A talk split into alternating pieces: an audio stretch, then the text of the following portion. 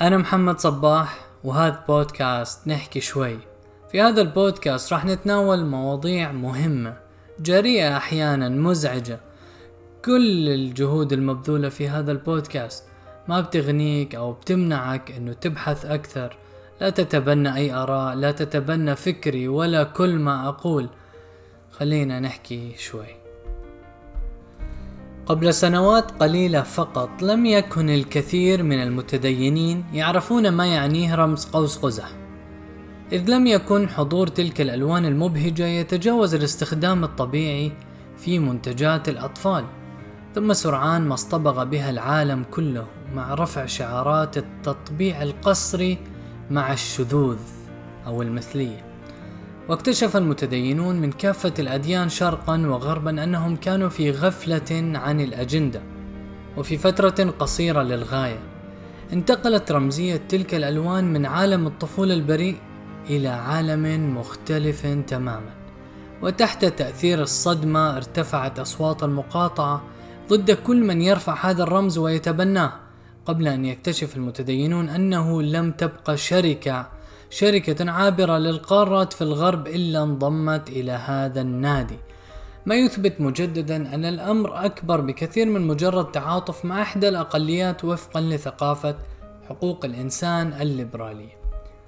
وفي ظل هذا الجدل يتداول المغردون باستمرار صورا لمنتجات في أسواق الدول العربية والمسلمة أو لقطات من برامج ومجلات للأطفال وهي تتضمن ألوان قوس قزح حتى ساد الاعتقاد باتهام كل من يضبط, يضبط متلبسا بهذه الألوان بأنه عميل لأجندة التطبيع مع المثلية وقد تسارع وقد تسارع الحكومات لمعاقبة كل من تنال تناله التهمة لاحتواء هذا الجدل. وأمام هذه الأخبار المتسارعة أتساءل أحيانا عما إذا كان بمقدور أحد أن يدفع عن نفسه هذه التهمة وهل تتاح له الفرصة أصلا؟ فالسلطات المستبدة تميل في مواقف كهذه للظهور بمظهر حامي حمى الدين والأخلاق أكثر من اكتراثها لتطبيق العدل في حق بعض المواطنين فضلا عن اهتمامها بتصحيح المفاهيم وقبل أن أدلي بدلوي في هذا الجدل والذي لن تتجاوز غايته كشف اللبس سأتوقف عند بعض الأمثلة الطريفة من عالم الرموز لنرى كيف يمكن للغة الرمز أن تتطور حتى تكتسب معاني جديدة فيندثر بذلك تاريخ طويل من تلك اللغة حتى لا يكاد يدركه إلا المختص أو المتابع.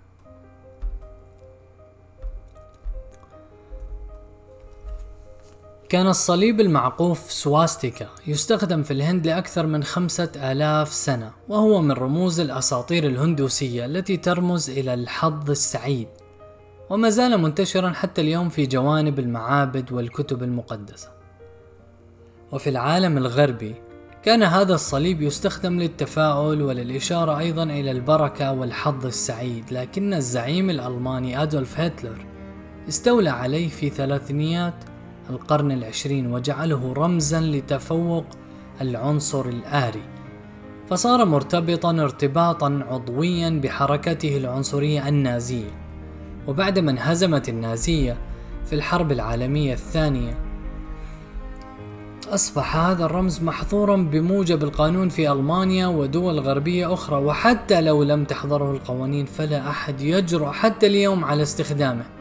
كي لا يتهم بمعاداة السامية مع أن الشعوب الهندوسية والبوذية والجانين الجانية ما زالت تستخدمه جزئيا في دول مثل نيبال والهند منغوليا سريلانكا والصين واليابان. وهكذا مسح هتلر تاريخ هذا الرمز الممتد في أعماق التاريخ إلى آلاف السنين بمجرد استيلائه عليه لأقل من خمسة عشر سنة.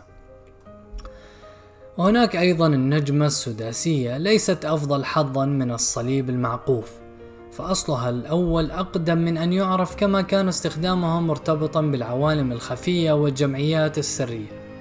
فكان الخيميائيون يستخدمونها للدلالة على تجانس الأضداد واتحادها مثل النار والماء كما استخدمها الهندوس منذ آلاف السنين للسبب نفسه في عقائدهم الباطنية وجعلوها دلالة على حالة التوازن التي يسعى إليها الإنسان. وكان للنجمة السداسية دور أيضا في طقوس السحر واستحضار الشياطين على مر العصور. مما دفع بطائفة كنيسة الشيطان إلى تبنيها لتضاف إلى شعاراتها في أواخر الستينات وفي بعض المصادر المسيحية الغنوصية القديمة كان يطلق على هذه النجمة أحيانا نجمة الخلق واعتقد أنها بدعة مستوردة من الغنوصيات الأقدم.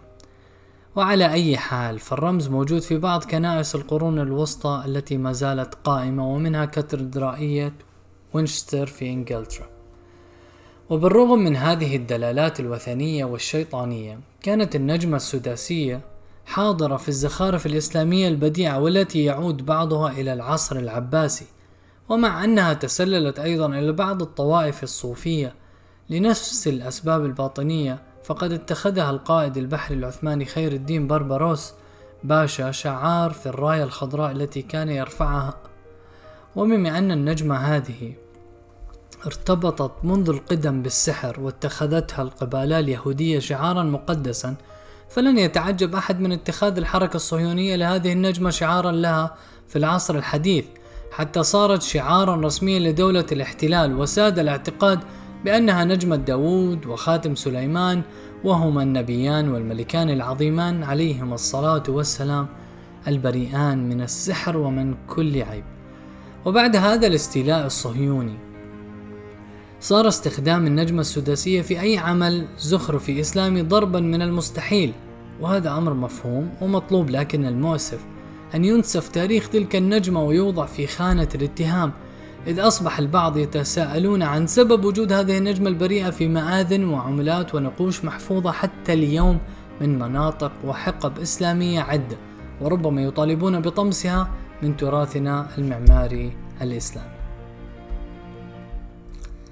فالأمر يخضع للعرف إذا فما تواطأ الناس على اعتباره رمزا لأمر ما فإنه يتحول إلى معرف له ولا ينفك عنه.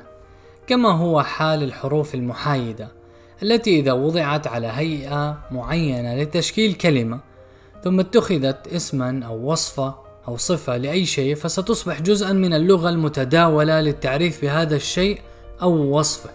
وسيأخذ النطق بتلك الكلمة حكما شرعيا وقانونيا يتناسب مع مقتضى ما تعنيه. وهكذا يمكننا فهم تطور رمز ألوان قوس قزح. إذ لم يصبح رمزا للشواذ إلا في أواخر سبعينات القرن العشرين وهو ما زال يخضع لتحويرات عدة فالشعار الأكثر انتشارا يتضمن ستة ألوان فقط حيث دمج فيه اللونان السماوي والنيلي في لون أزرق واحد. ما يجعله مختلفا عن ألوان الطيف الموجودة في الطبيعة وهناك أيضا نسخ أخرى من هذا الرمز بسبعة أو ثمانية أو تسعة ألوان وبعضها يتضمن مثلثات أو خطوطا مائلة إلى أنها أقل انتشارا ومع ذلك يتسرع البعض باتهام كل منتج يحمل ألوان الطيف السبعة بأنه جزء من مؤامرة الترويج للمثلية. وقد يتسبب ذلك بتشويه سمعة بعض التجار فضلا عن خساراتهم المادية عندما تسحب بضائعهم من الأسواق مع أني أرجح أن الكثير من التجار والمصنعين لم يخطر على بالهم سوى تلوين منتجات الأطفال بما تواطأت البشرية على اعتباره ألوانا مبهجة.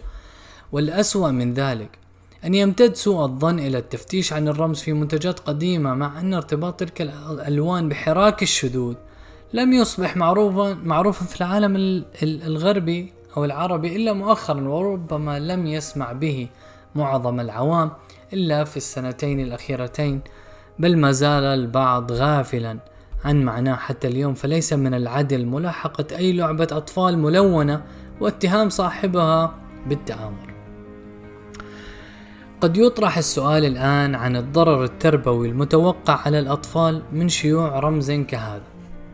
فيقال إن الأمر لا يتعلق فقط بالظلم الذي قد يلحق بتاجر يبيع لعبة ملونة بل يتعدى إلى ما يتركه انتشار هذا الرمز على اللاوعي في عقول أطفالنا. ومع إني اتخذت موقفا متشددا في في كتاب قوة الصورة للأستاذ أحمد دعدوش من الرموز التي تحشرها هوليود وغيرها في الأفلام والبرامج الموجهة للكبار والصغار. لكن هذا لا يعني توسيع دائرة الاتهام. لتبلغ حد الهوس بملاحقة الرموز والخوف من تأثيرها وخصوصا عندما يتعلق الأمر بألوان موجودة بالطبيعة وهي كانت وما زالت تستخدم لأهداف أخرى. مثلا يحذر الأستاذ أحمد دعدوش من دس رمز المثلث الذي تتوسطه العين فهو رمز خاص بالماسونية وتحديدا بطائفة المتنورين إلوميناتي. السرية. وقد يؤدي انتشار هذا الرمز الشيطاني إلى التطبيع اللاشعوري معه ومع ما يربط به من أفكار. لكن حذف ألوان الطيف من حياتنا ولا سيما من حياة الأطفال ليس أمرا سهلا ولا مقبولا. الحل هو توعية الكبار والصغار وفك الارتباط بين الألوان الطبيعية وبين الرمز الطارئ. وفي حال ثبوت تورط قناة أو شركة بالترويج لهذا الشعار بين الأطفال فينبغي على الوالدين منع دخول هذه المواد إلى المنزل ولا سيما إذا كان الأطفال صغارا فإن بلغوا قدرا كافيا من النضج.